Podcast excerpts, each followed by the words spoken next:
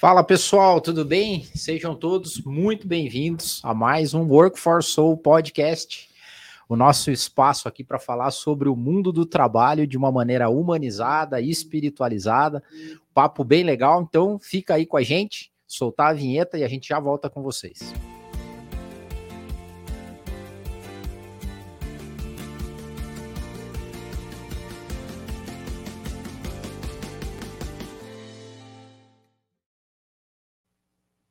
Cá estamos nós. E aí, Márcio, tudo muito bem? Muito bom, muito Boa bom. Noite. Você tá Você bem? tá um youtuber já, praticamente. Mandar é. um currículo pra Globo, pegar o lugar lá do Luciano Huck. Qual que é o episódio hoje, Thay? 46 episódio 46. Já. Pessoal, chegando na transmissão, não esqueçam, deem um like, compartilhe com os amigos. E o legal é sempre você se inscrever no canal e ativar as notificações assim você promove o nosso conteúdo para mais pessoas no orgânico do YouTube. e a gente está aqui já semanalmente há quase um ano, não é isso, Adildo? É isso. E eu estou assistindo aqui. E para dar audiência, ele, ele, o Adildo entra no celular para dar audiência, para poder mais é uma pessoa aí, assistindo. É Mas bora lá, pô, a gente está recebendo hoje a queridíssima, talentosa, cheia de predicados a Cedriana. Cedriana, seja muito bem-vindo. Que bom ter você aqui hoje. Obrigada, Deildo. Bom estar com vocês também discutindo um assunto tão interessante. a, a, a proposta do Work for Soul, né? Eu e o Márcio nos encontramos há algum tempo atrás, mais de ano, né? E a gente é, sempre teve esse intuito de discutir mundo do trabalho, vocação, profissões. Te disse além do headcount, de uma maneira mais elevar o, nível do assunto, sair um pouco do ferramental e ir mais para a essência tal. E você sabe que educação já apareceu algumas vezes aqui, e eu queria muito ter você para a gente bater esse papo, porque se tem uma. Você talvez seja uma das poucas pessoas que eu conheço que entende tanto de educação, de professor, e que quando fala disso, fala com tanta paixão e tanto brilho no olho. Conta um pouquinho para nossa audiência aí, como é que é essa tua relação, da onde surgiu e, hum. e um pouco da tua trajetória.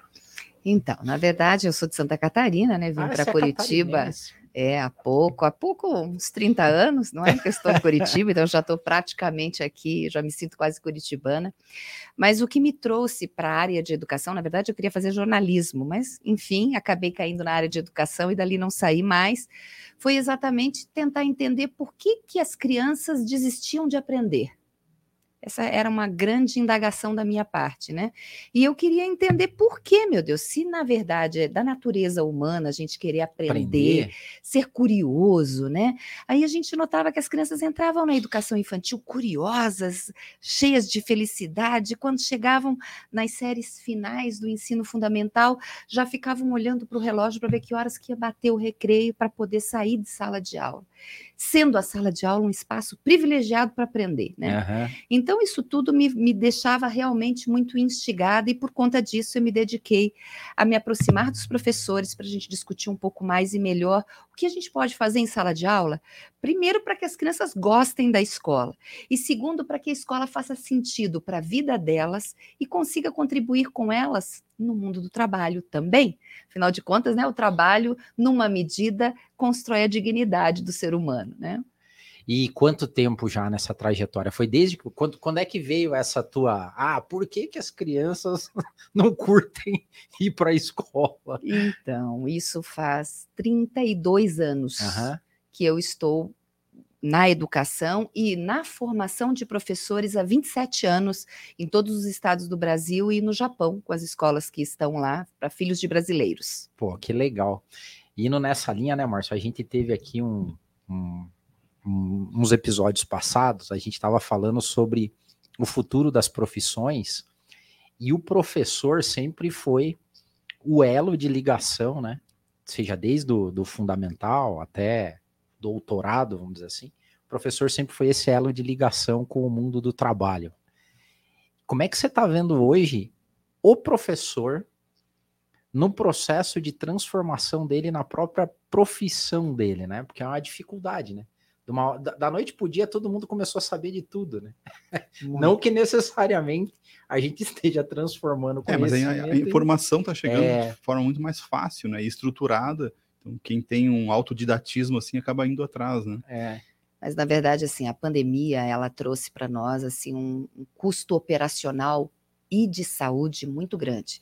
Nós tivemos que fazer uma, uma alteração do espaço da escola para dentro das casas e trabalhar à distância no ensino fundamental e na educação infantil, de uma maneira geral, né? Isso nos fez, assim, é, eu acho que entregar algo que era impensável antes da pandemia. Eu penso que se a gente chegasse em 2019 e dissesse para algum professor, olha, você vai atuar por, durante dois anos, praticamente, à distância com as crianças em casa. Você acha que é possível? A maioria dos, dos, professores diria não, não é possível, nós não temos estrutura tecnológica, nós não sabemos fazer isso, as famílias não vão conseguir operar desta forma e conseguimos. Se tu me perguntares de uma forma assim que atendeu às expectativas, a gente fez o que foi possível diante do cenário que nós tínhamos. Tá? Era um rabo de foguete, né? Eu falava pro professor, fala, cara. Total, total. Mas de uma coisa a gente pode te dizer que saímos vitoriosos. Eu acho que ninguém mais hoje discute a importância da escola, entendeu? É, se, eu, é se temos alguma vantagem em tudo isso, foi que, primeiro, não se discute a importância da escola, ela é realmente fundamental para a formação do ser humano, né, ao processo de humanização, mas, em segundo lugar, também acho que um valor bastante relevante foi o quanto a gente entendeu que a tecnologia pode sim integrar o espaço de sala de aula. Então, isso faz com que a gente consiga aumentar o tempo de sala de aula, aumentar o tempo da escola, né? Em todos os lugares do mundo que a gente tem a oportunidade de estar, a gente sabe que a escola é em período integral. No Brasil, são raras as escolas que operam em período integral, né? O grosso da nossa educação básica, ela é toda em meio período. Então, a tecnologia, ela veio numa medida eh, e foi amadurecida na pandemia nos fazendo acreditar que é possível sim expandir o tempo de sala de aula, é possível sim utilizá-las em algumas frentes que são importantes para o menino e para a menina é, na adolescência, na juventude, enfim. Existem espaços colaborativos que a tecnologia fazem, pode, a tecnologia pode fazer a diferença e o professor aprendeu a lidar com ela. Agora, claro, é entender esta lógica, porque você sabe que nós temos envergaduras de vara, né? Quando vivemos um, um, um, momento imenso de trabalho remoto, agora a tendência é querer tudo presencial. Mas eu penso que num pequeno espaço de tempo a gente vai conseguir construir um híbrido que seja razoável para o trabalho do professor, aproveitando a tecnologia, mas também verificando o que, que é importante se fazer no presencial e o que, que dá para trazer para a tecnologia e para o trabalho à distância. Adriana, esse movimento da pandemia, a gente vê é, claramente diversos é, vertentes da sociedade se adaptando rapidamente e depois a gente conseguiu ver muito aprendizado e como você relatou aqui, teve realmente essa, esse, esse conhecimento, esse aprendizado também nas, nas instituições de ensino. É, mas como é que você vê isso se distanciando um pouco e vendo num, num, um período mais amplo, porque a pandemia só acelerou alguns processos, né? Muitas vezes não era nada tão novo, mas acelerou tipo, 20 anos de tecnologia em dois anos. É, olhando num plano mais amplo, como é que as instituições de ensino estão se adaptando a esse novo momento assim é, é do jovem, do acesso à tecnologia, das relações entre eles? É, é, fala um pouco assim, você que está vivendo ali o, o, dia a dia, você estava trazendo essas suas viagens, uhum. você está ali, não só está teorizando, você está vivendo na prática, né? né? E vendo realidades, que eu acho legal, né, Cedriana? Realidades diferentes em todo o Brasil, porque como você está viajando, você não está com uma visão limitada ou ao sul ou ao sudeste, não. Você tem várias regiões. Como é que você vê, é, é, no geral, assim, a, não só a instituição que você trabalha, mas no geral, a instituição de ensino se adaptando ao novo momento do jovem da criança, assim? Olha, eu acho que a gente, nesse momento, a gente está assim, caindo uma ficha de um, uma, um viés que eu chamo de honestidade pedagógica. Acho que a gente está começando a entender que não vai dar para fazer tudo ao mesmo tempo. A gente vai ter que priorizar algumas coisas que são muito importantes. E para isso, nós vamos ter que responder três perguntas muito importantes. A primeira é o que a gente faz e que não pode abrir mão? O que a gente precisa abrir mão para fazer o que a gente ainda não faz e que é importante que se faça? E o que a gente precisa criar que ainda não criamos e que o espaço da escola exige da gente? Porque a gente está aí com uma faixa etária, né, da mais diversa, que vai desde um ano, um ano mesmo de idade, a gente tem bebês na escola, até quando saem no, no, na terceira série do ensino médio, que nós temos aí 16, 17 anos, os nossos estudantes. Então, é um percurso muito grande, né? um, um, tra um trajeto muito grande. E as nossas escolas, elas precisam entender o seguinte, que a gente precisa chamar a sociedade, os pais, de uma maneira geral, e a gente precisa dizer o que a gente vai precisar de abrir espaço no currículo para poder introduzir situações que são muito importantes e que vão para além do domínio cognitivo. Então, na medida em que eu quero que o meu estudante no ensino médio seja protagonista, eu preciso abrir espaço desde a educação infantil para que ele tenha um processo autoral e que ele seja realmente capaz de produzir e se sinta nesse processo pertencente. Eu digo que o, o, grande desafio da escola, que quando falam assim, ah, a escola precisa ser inclusiva, né? Para mim isso é pleonasmo, porque é, é por natureza inclusiva, uhum. não Faz tem parte como, da né? essência, né? Exatamente, quando me falam assim, mas as crianças são diferentes, eu digo, mas elas são seres humanos, né? Tá, tá tudo certo, Tá né? tudo certo, todas as crianças são diferentes mesmo. Então, esse processo de é, Respeito à diversidade já é um, um, movimento que eu penso que a gente já avançou bem, tá? A gente já garantiu assento para praticamente todas as crianças dentro da escola. Beleza. Vamos para o segundo passo. Inclusão. Inclusão é o quê? É um direito à fala. Será que essas crianças têm espaço de fala? Todas as crianças, de uma maneira geral? E um último passo, e para mim o mais importante dele, para que a gente possa construir isto que a gente entende que vai acabar desembocando no protagonismo juvenil, que é exatamente o pertencimento. Essa criança é considerada no espaço, o que ela fala é de alguma forma ouvida, escutada com atenção e dada algum tipo de resposta a isto? Então, veja: espaço para assento, a fala e a consideração dessa fala são movimentos importantes e que, para, para estes movimentos acontecerem, nós vamos ter que abrir mão de uma parte do currículo que talvez não faça sentido mais hoje.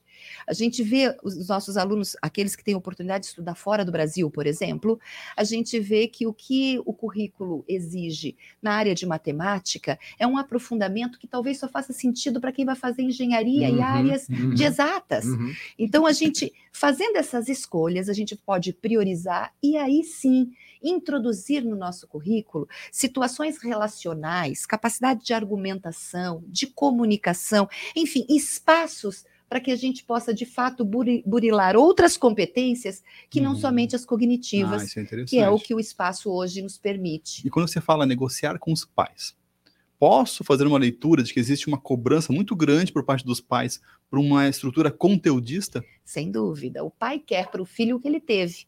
Ele ainda não entendeu que o que o mundo do trabalho exigirá do filho dele vai ser muito diferente do que ele hum, foi é. exigido. Mas há essa expectativa, sem sombra de dúvida, inclusive há pais que é, querem antecipar situações. Eu uhum, vejo isso de uhum. uma forma muito forte na educação infantil.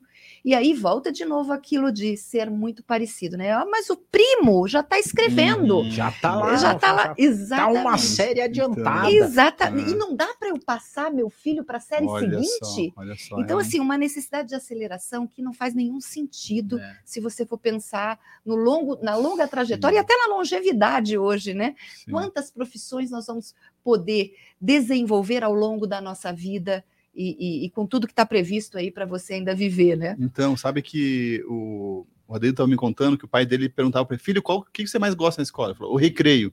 Então, Já era o recreio, meu Deus, brincadeira. Então... Mas era porque tu queria comer? Vocação, não, as duas coisas. A vocação para comida e a vocação para os relacionamentos, gente e tal. Mas, não, essa... mas dentro de sala de aula a gente também pode abrir espaço para essa pra relação. Para comida né? e para relação comida. Mas eu acho que é isso, espaços de convivência, né? A gente fala muito isso aqui, né, Deudo, que é justamente essa essa angústia, essa, que, essa necessidade de aceleração dos pais de querer já fazer mini, mini geniozinhos, hum. né?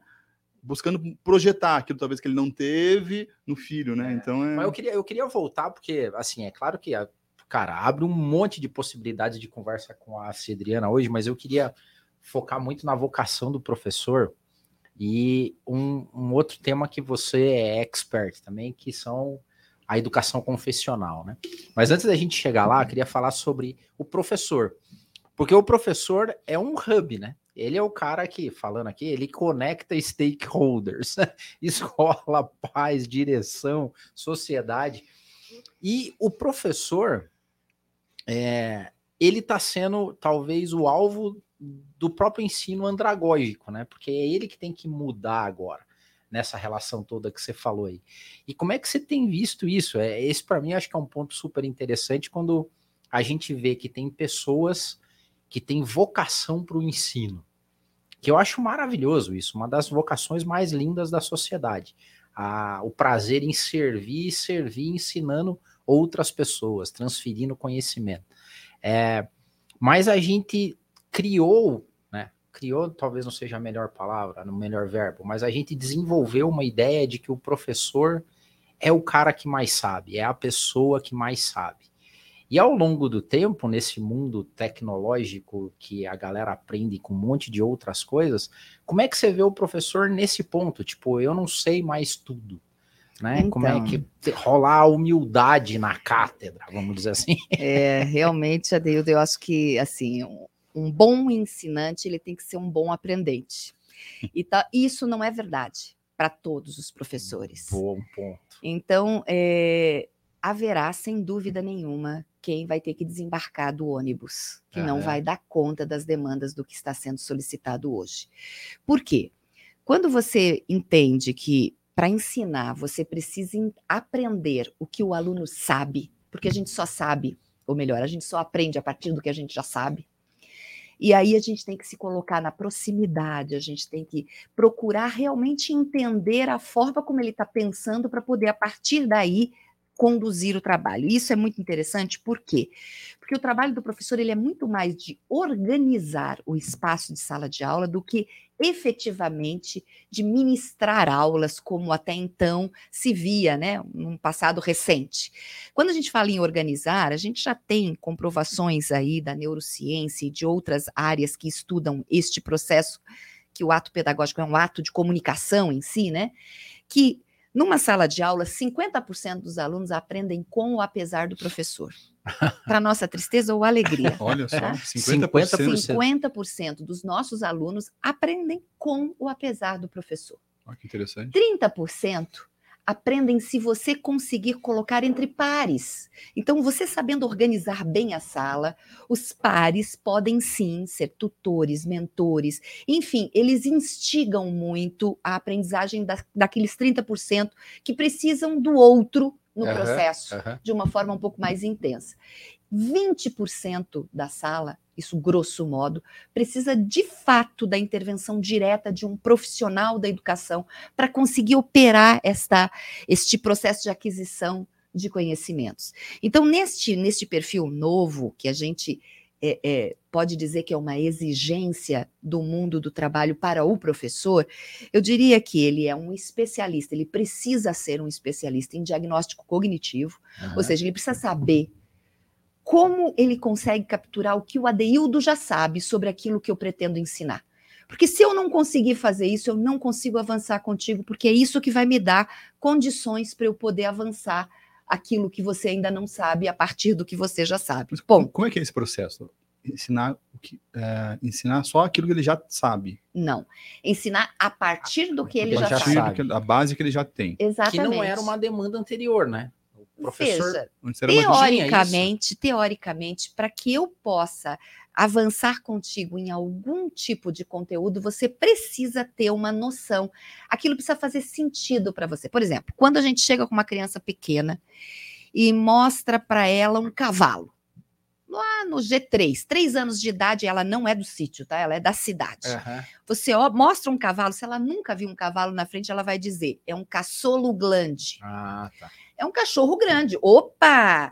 Você já se aproximou, tem quatro patas, de fato, tem quatro patas. Então a gente vai aproximando para poder trazer um conteúdo que seja, vamos dizer assim, cientificamente correto, ou seja, aproximar o cavalo de um cachorro, até o ponto que ela veja que de fato um cavalo não late, o cavalo ele é maior do que o cachorro. Enfim, ela vai fazendo as distinções e a gente vai construindo a partir do que ela já sabe. O que ela sabia era é, é, um cachorro grande. A gente vai trazendo os elementos para poder aproximar. Então, mas isso era uma demanda do professor no passado também? Esse é o meu ponto. Sim, é? era uma demanda. Por quê? Porque em todos os tempos a gente aprende a partir do que a gente já ah. sabe. É isto que sustenta, vamos dizer assim, a condição de você avançar no teu domínio cognitivo. Você precisa ancorar. Se eu chegar aqui e for falando em russo com vocês, supondo que vocês não dominem russo, nós não vamos estabelecer nenhuma comunicação e vocês não vão conseguir aprender nada comigo que não seja, quem sabe, as minhas mímicas, os meus jeitos aqui.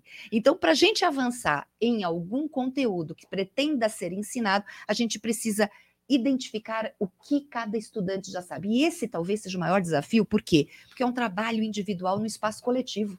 Então, é esse o meu ponto, porque estou fazendo pergunta de ignorante aqui, só pela observação, que é o que tinha na cabeça é que antigamente o professor chegava, o meu conteúdo é o seguinte hoje, eu vou explicar que isso é um cavalo para você. Se você não sabe, fique sabendo e pronto, e vamos para a próxima. Mas aí é que tá, a gente já parte exatamente do contrário disso. A gente procura levantar isso, as metodologias ativas trazem então, de uma atual, forma... né? Isso hoje, né?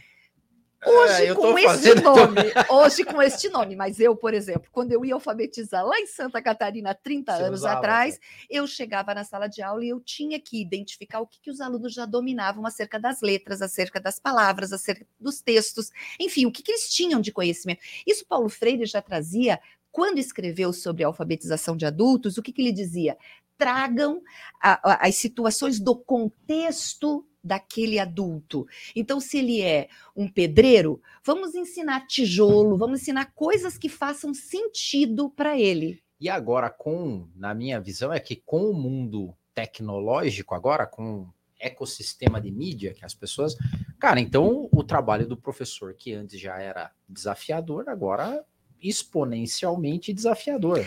Mas ele, é tem... mas, mas ele, não, ele, ele, eu, ele eu é acho é um que nesse né? ponto, né? Adeildo, a tecnologia ela consegue trabalhar com o princípio de rastreabilidade e de adaptabilidade. Ah. Então, na medida que eu proponho para você fazer um percurso, uma trilha de algumas perguntas sobre algum assunto na tecnologia, né, numa plataforma, ela já vai dizer para mim onde é que tu encontrou dificuldade, onde é, a, por onde você avançou, o que você precisa recuar, e nesse princípio de rastrear o que você deu conta de responder e o que você não deu conta de responder, de forma muito mais veloz, você vai saber, professor, como você vai intervir. E a tecnologia pode ainda construir percursos alternativos para você, voltando um pouquinho naquilo que você não dominou ou avançando se você já está dando conta de algo a mais. Então, se você traz a tecnologia para dentro de sala de aula, você consegue dar velocidade no diagnóstico cognitivo. Não, aí eu entendo. É, mas o meu ponto é que a exposição, vou pegar o exemplo que você falou, eu sou da, da eu sou da cidade e nunca tinha me deparado com um cavalo. Uhum. Mas agora dá a impressão que a galera se depara com tudo o tempo todo, né? Então você fala com uma criança hoje, seus 7, 8 anos que teve acesso ao celular, ou que os pais deixam correr solto, né? Ela teoricamente já teve acesso a um monte de conteúdo, de conceito que tá meio embaralhado na cabeça dela. É isso que o professor tá vendo isso hoje também? Como é que vocês estão? Também, também porque quando você tem um volume muito grande de informações, é quando você chega, por exemplo, no estacionamento de um shopping. Uhum. Você tem todas as vagas livres, você não sabe onde vai colocar, entende? É muita Bom informação. Ponto, é verdade, quando você só tem uma, você vai lá tá e tranquilo. põe naquela uma, né? Então, dentro dessa, dessa perspectiva de enxurrada de informação, entra aí o segundo aspecto que é fundamental para o professor hoje. Ele precisa ser um bom cura, curador de conteúdo. Boa, boa. É então, se ele antes precisa, né? Se um passo antes ele precisa ser um um especialista em diagnóstico, diagnóstico, cognitivo, em segundo plano, ele tem que ser um bom curador de conteúdo. Ele precisa aí ajudar as crianças a separar o joio do trigo, né? A, a trazer realmente a, aquela dúvida que é inerente à curiosidade e que às vezes, porque está na internet, ah, não, isso é verdade, né? Minha mãe está com essa essa máxima. Mas, filha, estava lá no, na internet. Estava no grupo do WhatsApp. Ah, tá, aquilo é verdade. Então, esse tipo de curadoria, o professor vai ter que trazer, e aí, Adeildo, aquilo que você fala da vulnerabilidade, é algo que para o professor é sempre mais doído. Uhum. Nós não fomos formados para não ter respostas. Uhum. Né? A gente foi uhum. formado para dar respostas em sala de aula. E a gente vai precisar tirar tudo isso e sentar junto com os alunos e construir com eles essa vulnerabilidade, porque talvez o que a gente mais tenha que ensinar para os nossos alunos hoje é a coragem de abraçar aquilo que você não conhece, que não é simples. Para isso, você precisa ter uma dose boa aí de é, condição emocional, né?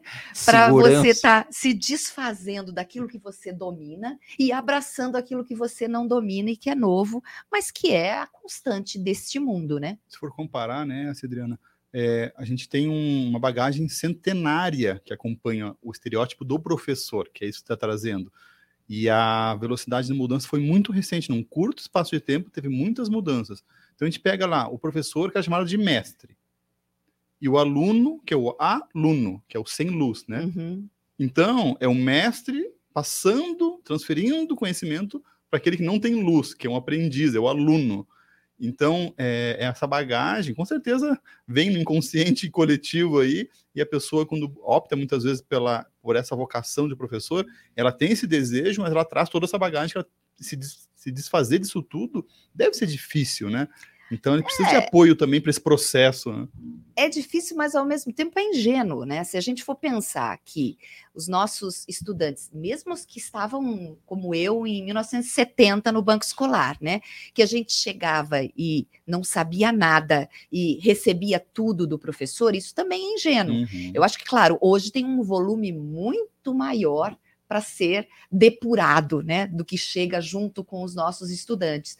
Mas por outro lado, eh, eu sinto que a gente no neste processo a gente se assume mais humano, a gente se assume mais inteiro na relação profissional que é a do professor, que é a que, vamos dizer assim, é, estaria mais próximo do aluno do que naquele distanciamento uhum. que a própria uhum. arquitetura da escola impunha. Uhum, uhum, eu, recentemente, sim. uma colega me chamou para um aniversário e me, me pediu, eu fui conversar com a menina, né, que estava de aniversário, uma criança de quatro anos, ela me pediu o, a escola da Peppa Pig fiquei feliz. Eu digo, nossa, a menina quer, quer ganhar uma escola, né? Quanta gente tá fugindo da escola e ela quer ganhar uma Peppa escola. Peppa Pig é mal criado.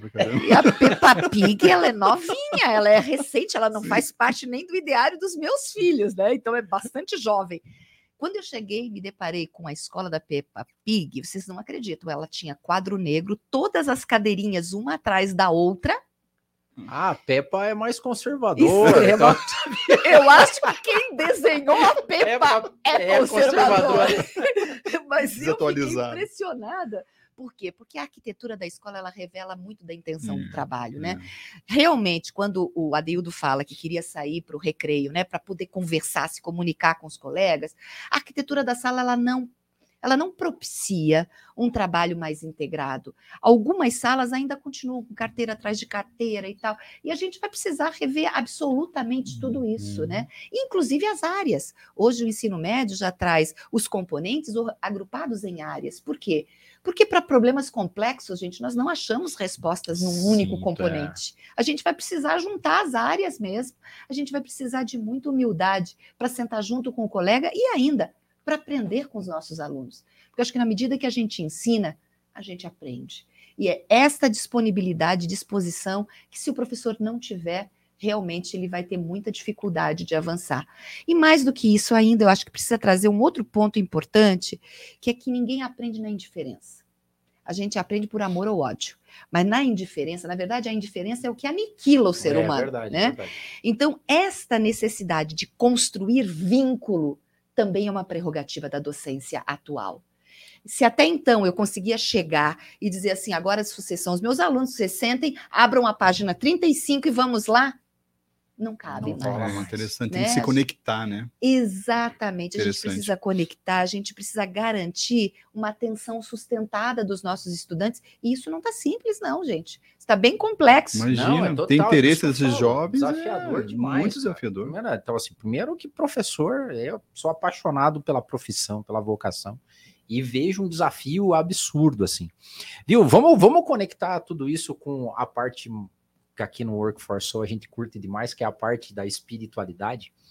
É, com a educação confessional, que, que tanto agregou na história da humanidade, né? Assim, o quanto a, as confissões religiosas, o quanto que fizeram pela educação, né? Pelo, pela alfabetização. É, é, é, é maravilhosa a história, né? Você também é muito conectada com as escolas confessionais no Brasil, né, Assim? Sim, sou, é, até porque o Brasil, a raiz, né, da escola no Brasil é confessional, é confessional. né, jesuíta, uhum. e assim, na verdade, quando a gente fala em educação confessional, a gente sempre tem um algo a mais, né? Qualquer escola tem absolutamente tudo que se exige a legislação e a escola confessional tem o algo a mais. Essa é a expectativa de entrega. Esse algo a mais que é, é legal a gente conversar. É esse algo a mais, ele é algo, se estamos aqui falando de escola cristã, né? É uma referência extremamente alta do ponto de vista do magistério, né? Uhum. Se a gente for pensar a pedagogia cristã, se a gente for voltar e, tentar entender como Jesus operava, né? Tanto do ponto de vista de liderança, porque todo professor é um líder, e não necessariamente todo líder é um professor, né? Uhum. Mas obrigatoriamente todo professor é um líder. Então a liderança cristã, ela se coloca muito no poder como um serviço. Então, dentro da escola confessional, o ponto número um eu diria que um dos verbos cristãos é o serviço. É o serviço. Né? Estar a serviço é proximidade, é realmente interesse, é o importar-se com o outro, que aí é aquela coisa de eu estou trazendo você para dentro. Importar passa pelo coração, né? É aquela coisa de que a gente sabe que o que move o corpo antes aquece o coração. Então, dentro dessa prerrogativa, é, é, uma educação confissional pressupõe forma e conteúdo. Então, forma e conteúdo é: eu preciso estar a serviço. Além de estar a serviço, eu preciso entender que o processo de humanização, ele não é pleonasmo, humanizar o homem é necessidade. E aí, tendo Cristo como referência, é, eu já parto do princípio da educabilidade, porque Cristo trouxe o quê? Ide ensinai a todos. Quer dizer, eu acredito que todos tenham condições de aprender. Todos são então, ensináveis. Exatamente isso. Então, eu tenho que ter sobre você, obrigatoriamente, a expectativa de que você aprenda. E isso já hoje está nas letras da nossa lei, né? Direito de aprender, não é direito à escola. É diferente.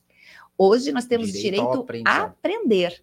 Então, direito a aprender, esteja você da forma como você estiver, você tem esse direito constituído. Então, a educação cristã, ela traz essa prerrogativa do professor estar a serviço e de o nosso estudante ter o direito de aprender e a crença, de fato, de que você é capaz de aprender, porque nós precisamos ter alguém que acredite na gente.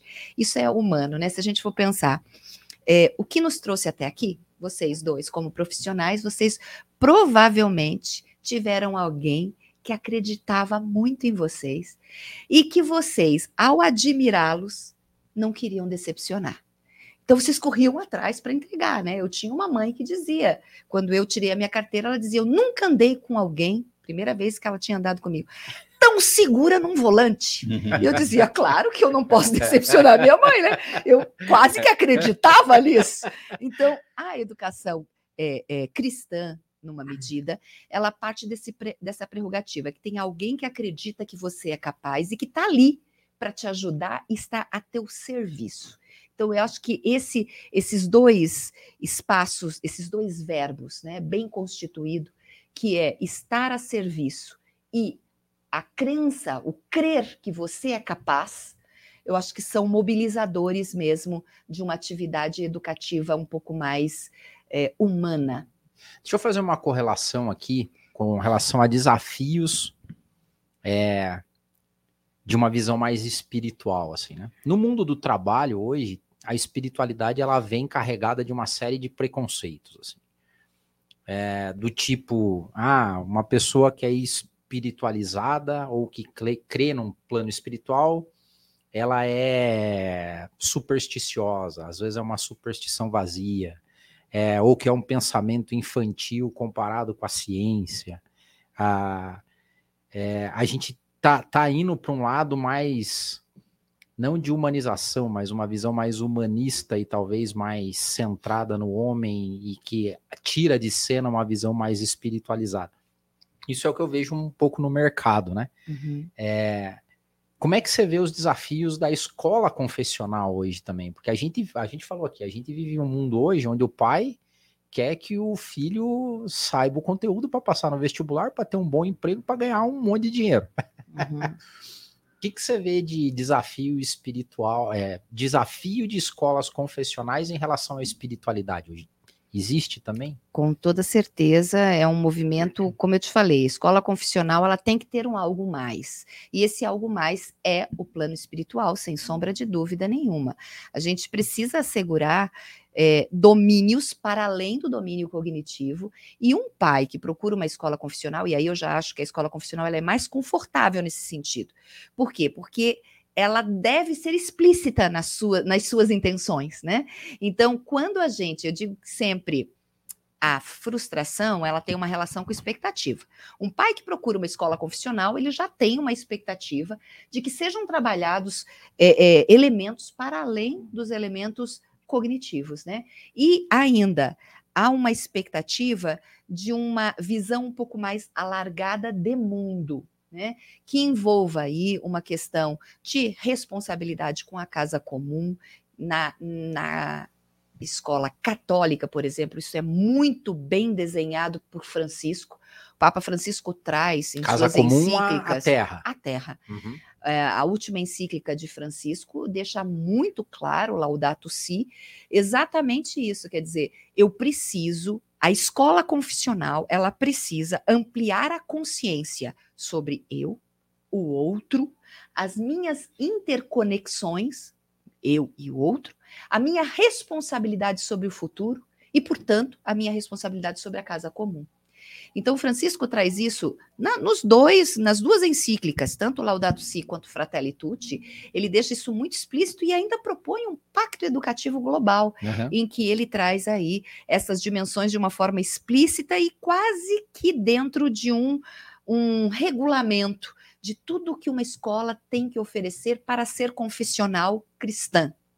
E aí vai desde o trabalho com a generosidade, a, a, a, fraternidade tem que estar explícita, a solidariedade, e esses são movimentos, Adeildo, que necessitam obrigatoriamente de um espaço relacional.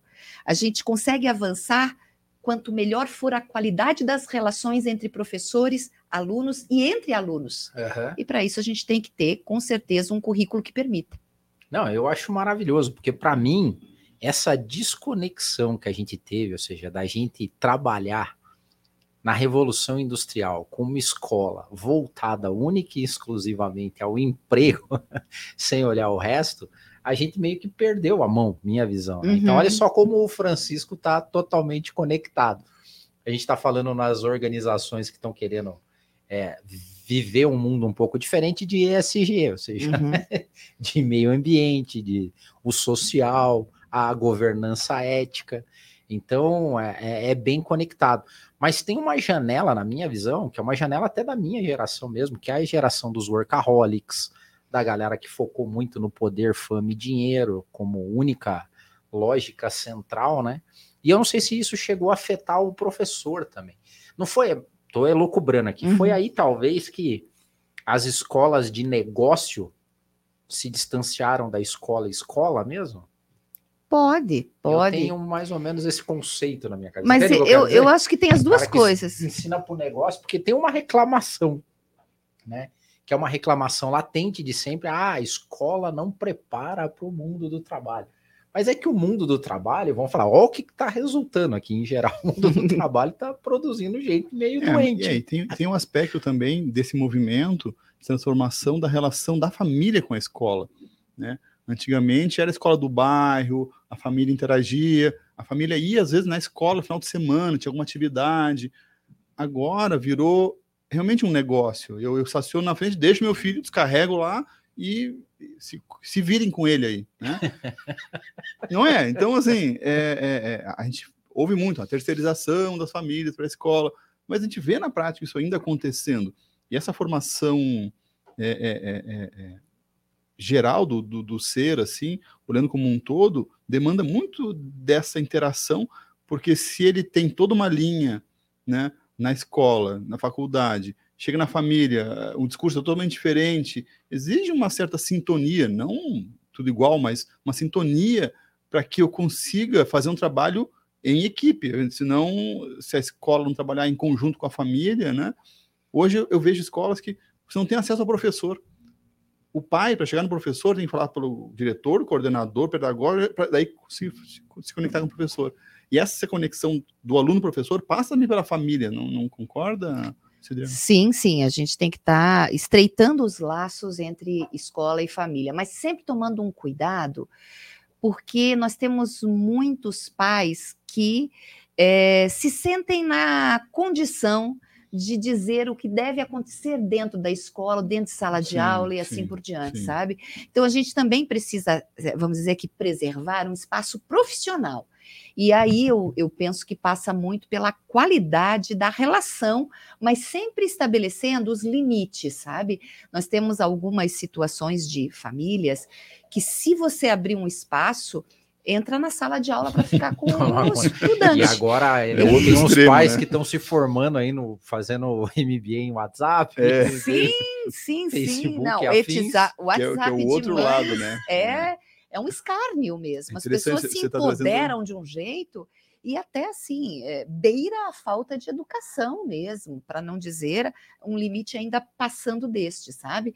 Então eu, eu penso que na, na escola há de haver espaços para que as famílias possam, sem dúvida, se inteirar de tudo isso, havendo sempre um cuidado para que não se passe barreiras, porque há uma. uma, uma eu, eu digo assim, ó, é difícil um professor chegar para um médico e dizer para ele o que ele deve ou não deve fazer, mas não é difícil para chegar na escola e, num excesso grande de zelo pelo filho, imaginar que o espaço da escola possa também ser invadido. Eu acho que a gente tem que tomar cuidado. Tem os dois limites que a gente está falando, então. Exatamente. Né? Aquele que não quer saber e aquele que vem invasivo querer dizer sim, como o professor sim. deve agir. Né? E dentro de uma escola privada também tem aquele aluno que chega e diz: Eu estou pagando, portanto, uhum. eu posso isso ou aquilo. Então, existem espaços que a gente precisa preservar, inclusive em relação a uma escola privada que, vez por outra, é invadida com esse tipo de discurso, e que uhum. muito provavelmente são discursos familiares, né? E assim, como é que. Como é que a escola confessional tá em termos de resultados? Não sei, não sei se essa pergunta ao vivo assim, uhum. mas acho que em linhas gerais, né? Porque eu entendo que tem um subsídio, é claro, da própria igreja, da confissão, porque por trás da escola também tem é, o interesse de se transmitir princípios e valores cristãos ou qualquer outro que seja numa escola confessional. Uhum. E tem o mercado, o bendito mercado, né? De você tem que ter a mensalidade, você tem que ter a rematrícula, você tem que ter. Como é que hoje você vê essa relação assim? E até era legal você dar um contexto histórico. Eu sei que você estuda muito, conhece.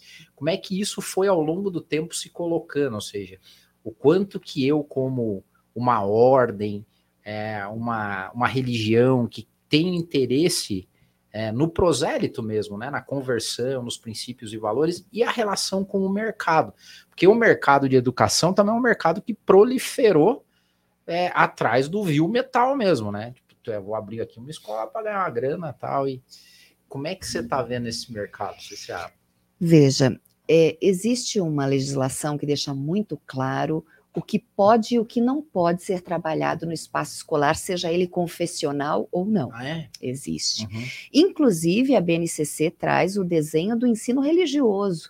Ou seja, o ensino religioso, para ser trabalhado na escola hoje, ele é aquele que obrigatoriamente tem que trazer as diversas religiões para que, a partir do momento que eu conheça eu possa respeitar. Mesmo na confessional?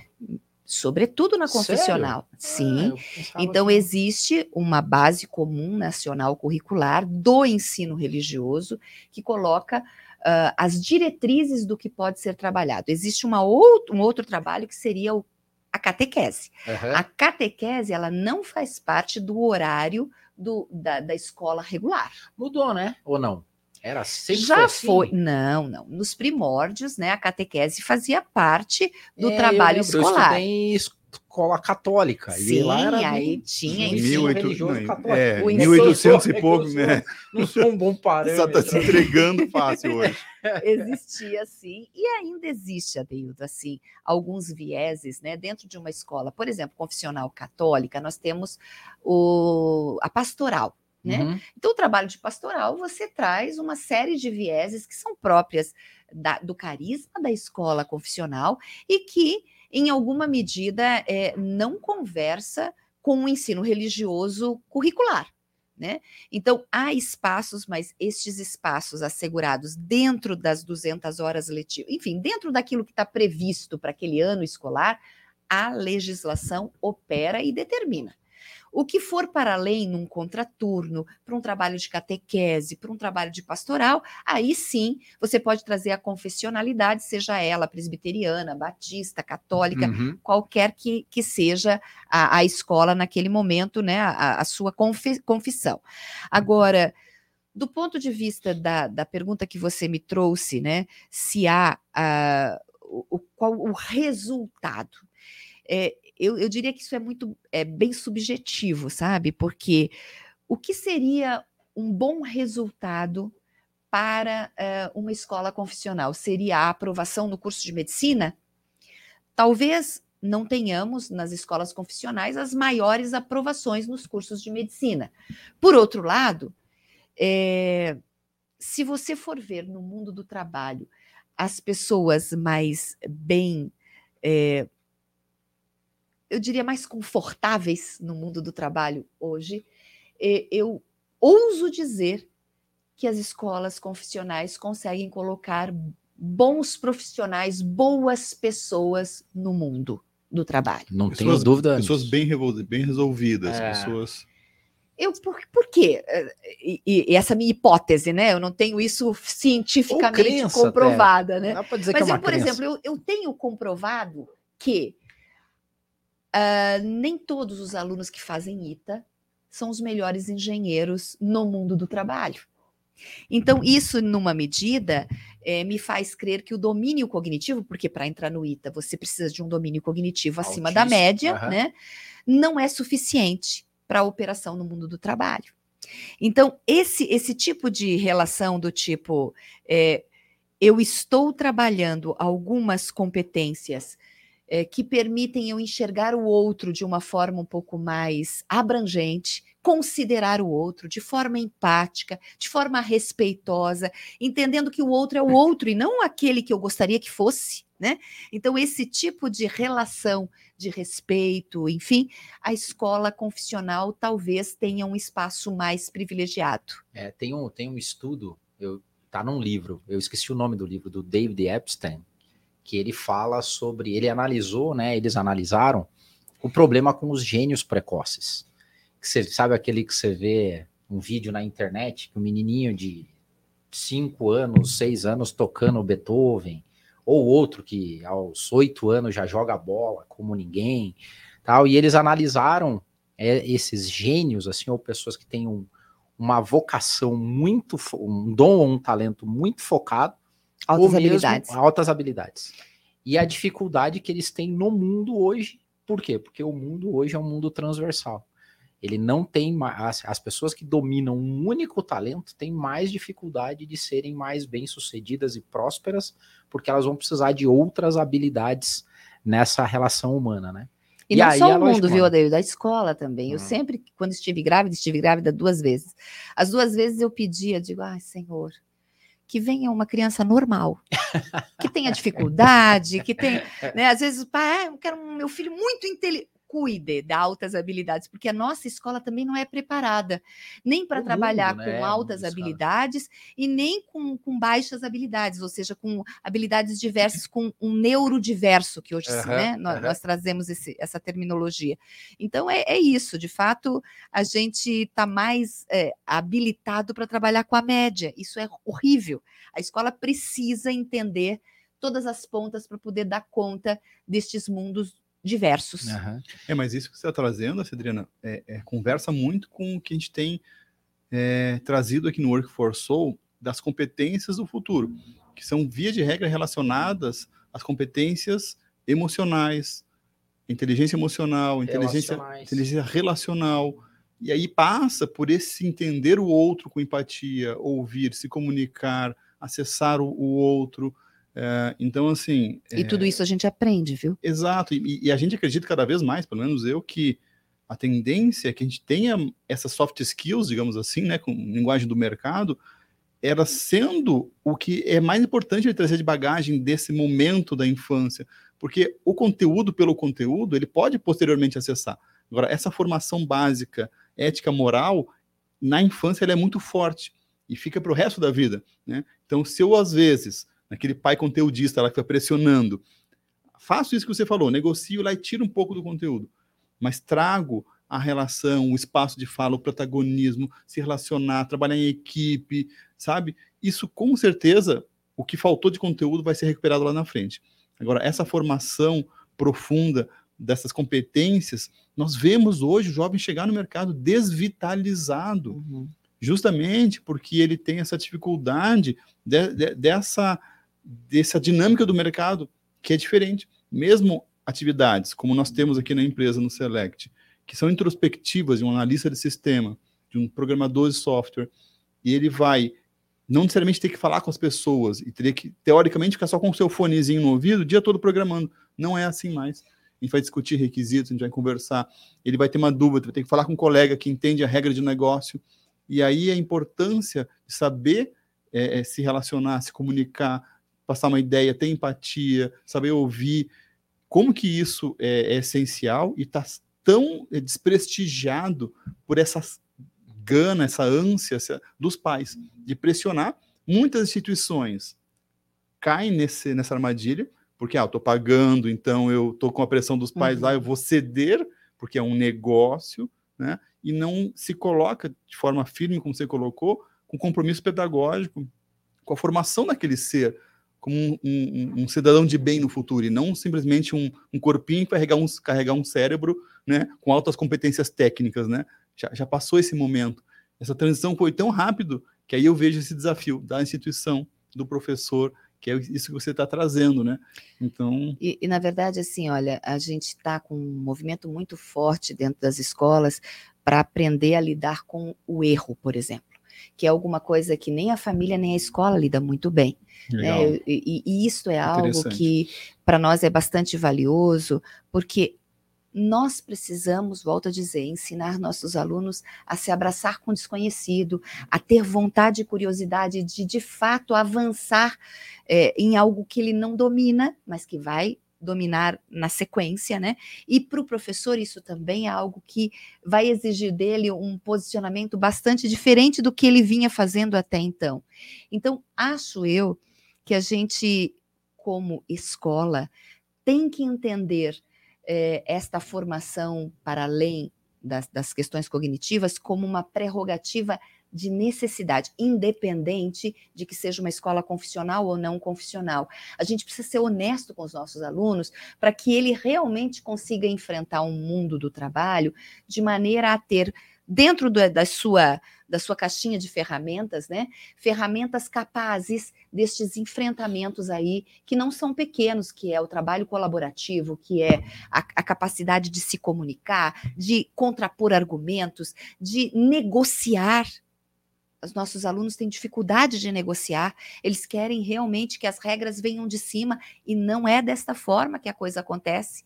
Então, eles têm dificuldade de se organizar em grupos, por exemplo, em grêmios estudantis, para poder reivindicar seus espaços. Isso tudo é muito valioso para o trabalho, no, ou melhor, para a vida para além da escola. Né? Sim, veja esse jovem saindo ali, entrando numa startup. Aí a filosofia da startup é erra, mas erra rápido e corrige.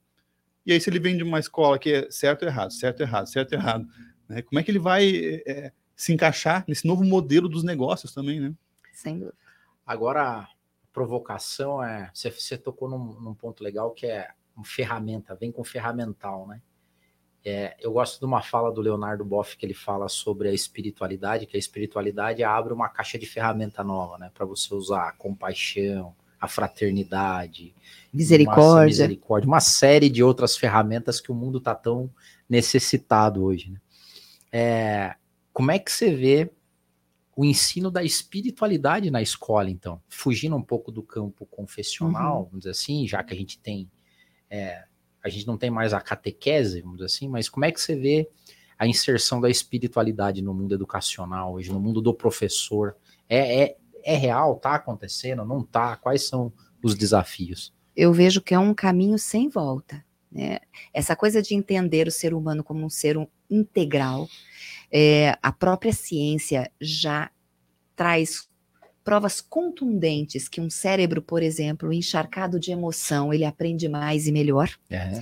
Então já é alguma coisa que a gente entende que a afetividade, numa medida, também precisa fazer parte como componente do trabalho é, é, de ensino e de aprendizagem. A espiritualidade é algo que compõe este tripé. Né? Então, se é, e isso sendo uma verdade, a gente já vê movimentos, por exemplo, de meditação em espaços uhum, escolares, uhum. a gente já vê yoga sendo trazida para dentro da escola como alternativas. A gente já a, a, percebe um espaço grande de abertura nesse sentido, mas ainda temos muito que caminhar, porque volto a dizer, na hora do vamos ver, o currículo não deixe espaço para muita coisa. E aí volto aquilo, nós vamos ter que ter coragem para priorizar e fazer escolhas. E em fazendo escolhas, a gente tem que dizer o que a gente não vai dar conta de fazer. E aí a gente vai ter que precisar enxugar tudo isso para poder abrir espaços para outras frentes. E isso já não é mais só uma vontade do Adeildo ou uma vontade da Cedriana. Isso já é uma determinação legal. Nós temos 10 competências gerais na base que dão conta de elementos para além dos elementos cognitivos. Nós temos elementos socioemocionais, elementos de relação, elementos de comunicação, de capacidade de negociação. Tudo isso são competências que a gente só conseguirá desenvolver na medida em que a gente enxugar um pouquinho mais aquilo que até então era a prioridade da escola. Mas, não, mas eu ia perguntar isso, justamente, como é que isso está sendo construído hoje? Porque quando você fala desse conteúdo, eu imagino a Secretaria de Educação lá em cima cobrando, e você está trazendo que não, então, já, já existe um leque que foi aberto um pouco mais? Como é que está isso em nível institucional, digamos assim, municipal? Veja, das letras da lei à prática da sala de aula vai um tempo mas a lei já está, já está, vamos dizer, te dando esta autonomia para. Uhum. É, hoje, o novo ensino médio, ele já te traz itinerários com opções, opções diversas de escolha, ele já reduziu a formação geral básica para 1.800 horas, deixando 1.400 para itinerários formativos, já traz a obrigatoriedade de projeto de vida oh, como bacana, sendo um bacana, contexto... Legal obrigatório para todas as séries do ensino médio. O que, que, seria isso, projeto de vida? Projeto de vida é exatamente discutir com os adolescentes, os jovens, né, o que eles pretendem fazer da sua vida para além das questões profissionais, é, profissionais cognitivas, Legal, enfim. Isso. A gente traz aí um universo muito grande de discussão, sabe? De itinerários. Então, é, acho que falta ousadia por parte da escola de colocar esta lei de fato em vigência. Ao mesmo tempo, eu acho que o Enem ele vai, é, se de fato vier da forma como está dito que vem, né? É, ditar um formato diferente para o ensino médio, porque é necessário a gente ter esse, esse compasso. E a família também tem percebido que os estudantes eles precisam é, é, de um espaço um, um pouco mais oxigenado para que sejam um pouco mais felizes. Eu já vejo pais preocupados com a felicidade dos seus filhos. Oh, Isso é super legal, é, né? Louco, né? Eu vejo sim pais preocupados por quê? Porque a gente já está com um diagnóstico de saúde, ou melhor, de falta de saúde mental muito grande, inclusive na primeira infância. Sim, né? Tem as idades. mas que sacudida na sociedade. Né? Depressão, né? Porque... enfim, a... ansiedade, síndrome de pânico em crianças pequenas. E tudo isso traz uma discussão para dentro da, da escola é, que acaba sensibilizando os pais. Opa, será que meu filho é, ele está apático demais? Já não era de, não é o, né? Já não é o momento Nossa, de a gente discutir isso. Primeiro que eu, eu, eu penso assim, não sei se é bom ou ruim ouvir isso de Ah, os pais estão agora se preocupando com a felicidade dos filhos, gente. né? Mas eles sempre estiveram preocupados, só que de formas diferentes. Não, né? é que a felicidade antes, é que antes... vinculada de, talvez de uma forma diferente, né? Não, é porque antes eu penso assim, é, é, isso, talvez assim, quanto mais eu encher a agenda do meu filho, é atividade, atividade, aprender isso, aquilo, línguas e, e violão e natação, e a criança não respira. Opa, lembra que a criança tem que brincar também? Sabe é aquilo que é chamado brincadeira? A criança é importante. Então, assim, que bom que esse movimento está acontecendo, porque a gente percebe essas crianças desvitalizadas muito por esse ambiente de pressão que se cria, pressão psicológica, né? Sem dúvida. E a criança já se sente sendo preparada para o vestibular com três anos. A gente vê, às vezes, já a criança com três anos, uma apostila com tarefa de casa. Gente, em que momento que eu perdi aqui o bonde da história que a criança tinha que estar preocupada em brincar, né? É verdade. E, e assim, a, a, tendência do ponto de vista numérico do crescimento de crianças com ansiedade, depressão, síndromes das mais diversas, elas a, a tendência é bem desanimadora, sabe? A gente só Nossa, vê crescente nesse sentido. Tá Por outro né, lado, tendência não é destino, né? Sim. E como é, como é educação a, a gente muda. Então, eu acredito muito que um diálogo franco entre escola, família e sociedade de uma maneira geral é que vai fazer com que a gente consiga enxugar o currículo e trazer para dentro de sala de aula aquilo que pode mudar o ponteiro, que traga, claro, nós precisamos sim de domínios cognitivos e cada vez mais melhor e mais sofisticado, mas sem abrir mão do desenvolvimento integral, que é uma prerrogativa legal da base. Então, a nossa base comum curricular, ela deixa um espaço bem privilegiado, mas a gente ainda não conseguiu trazer ou ter a coragem de avançar nesse sentido, porque que não tá bom a gente já sabe.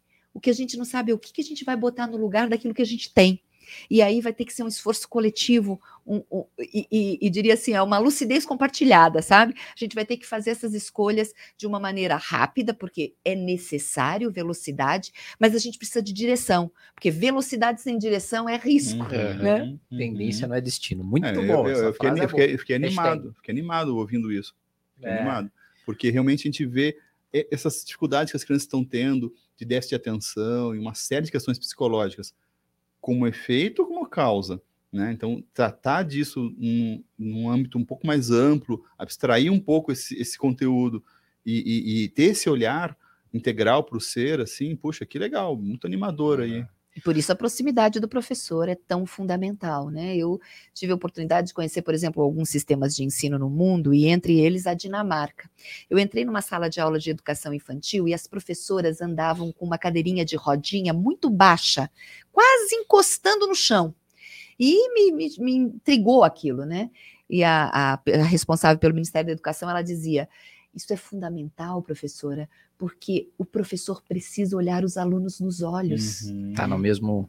Isso, numa uhum. medida, traz um contexto que fertiliza, né? Na medida que uhum. você olha para a pessoa e olha e fala nos olhos dessa pessoa, você consegue, de fato, tocar algo a mais do que somente a, a, a audição, né? E eu acho que é aí que está, e, e um grande neurocientista lançou um livro agora em abril, o Antônio Damasio, que diz: o título do livro é Saber e Sentir, porque ele deixou claro, ele já está com mais de 100 anos, né?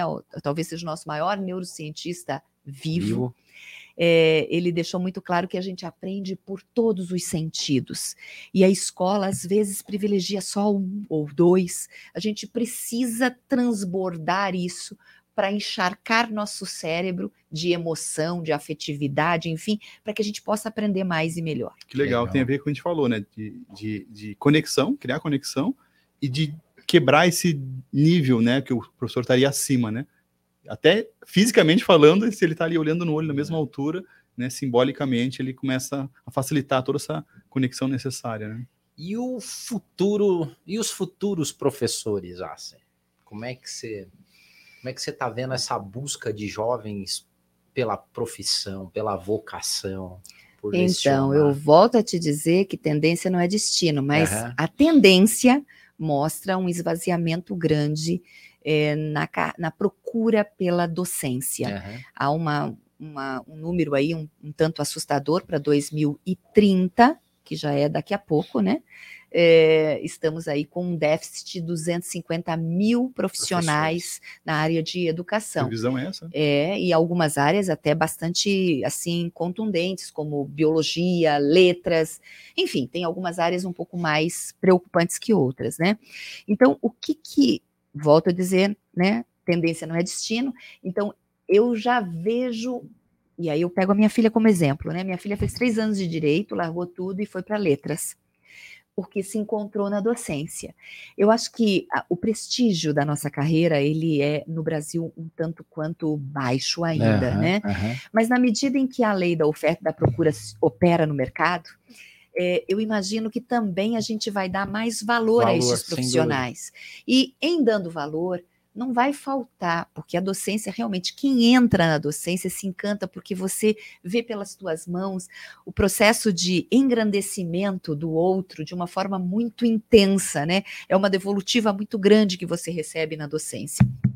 Então, eu acredito piamente que nós vamos ter, sim, bons profissionais querendo é, ser professores. Claro que não vamos chegar ao nível da Coreia, por exemplo, né? A Coreia, para ser professor, você tem que estar entre os 10 melhores, os 10% melhores estudantes. Sério? Sim, por quê? Porque eles têm essa prerrogativa de que só um bom estudante é um bom, bom. ensinante.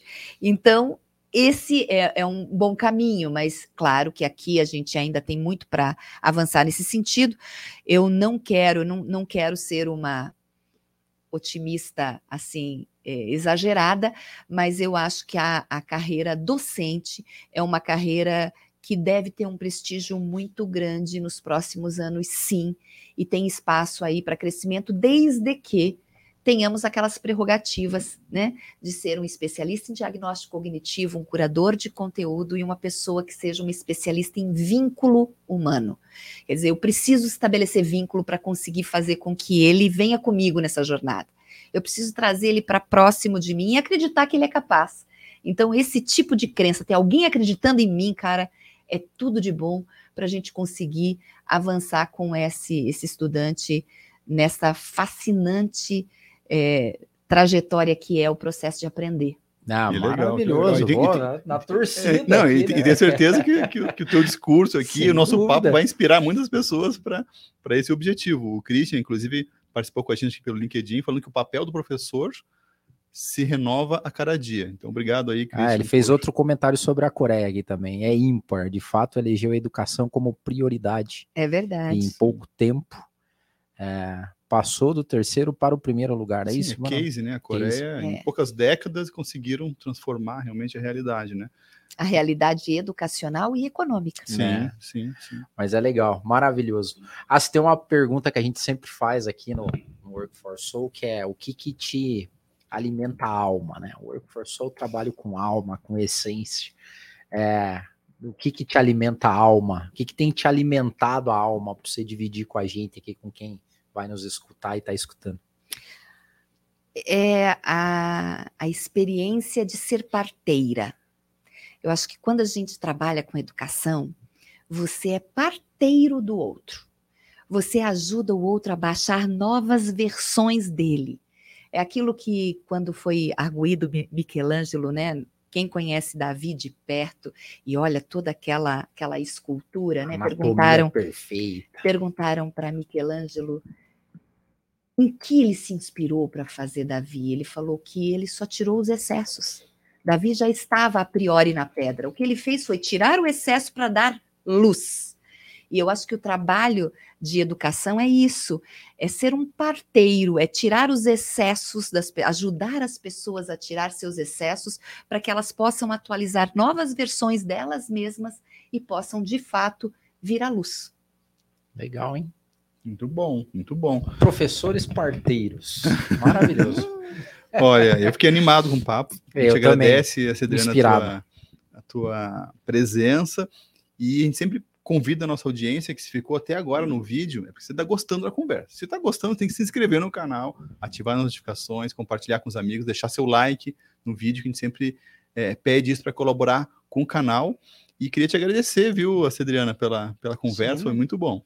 Estou sempre disponível para a gente conversar e até por, antes de encerrar, só queria dizer que valeria a pena a gente conhecer a fundo os três passos do fracasso, porque eu imagino que se a gente fizer o contrário, a gente tem chance de chegar no sucesso. E isso foi descrito no século VII, se eu não me equivoco, ou VI, é, por São Beda, na França. São Beda foi um dos maiores estudiosos franceses. Ele é confessional católico, né? E ele dizia que os três caminhos para o fracasso, fracasso é não ensinar o que sabe, não praticar o que ensina e não perguntar o que ignora. São três caminhos certos para o fracasso. Então a gente pode fazer o contrário e fazer com que isso seja o caminho para o sucesso.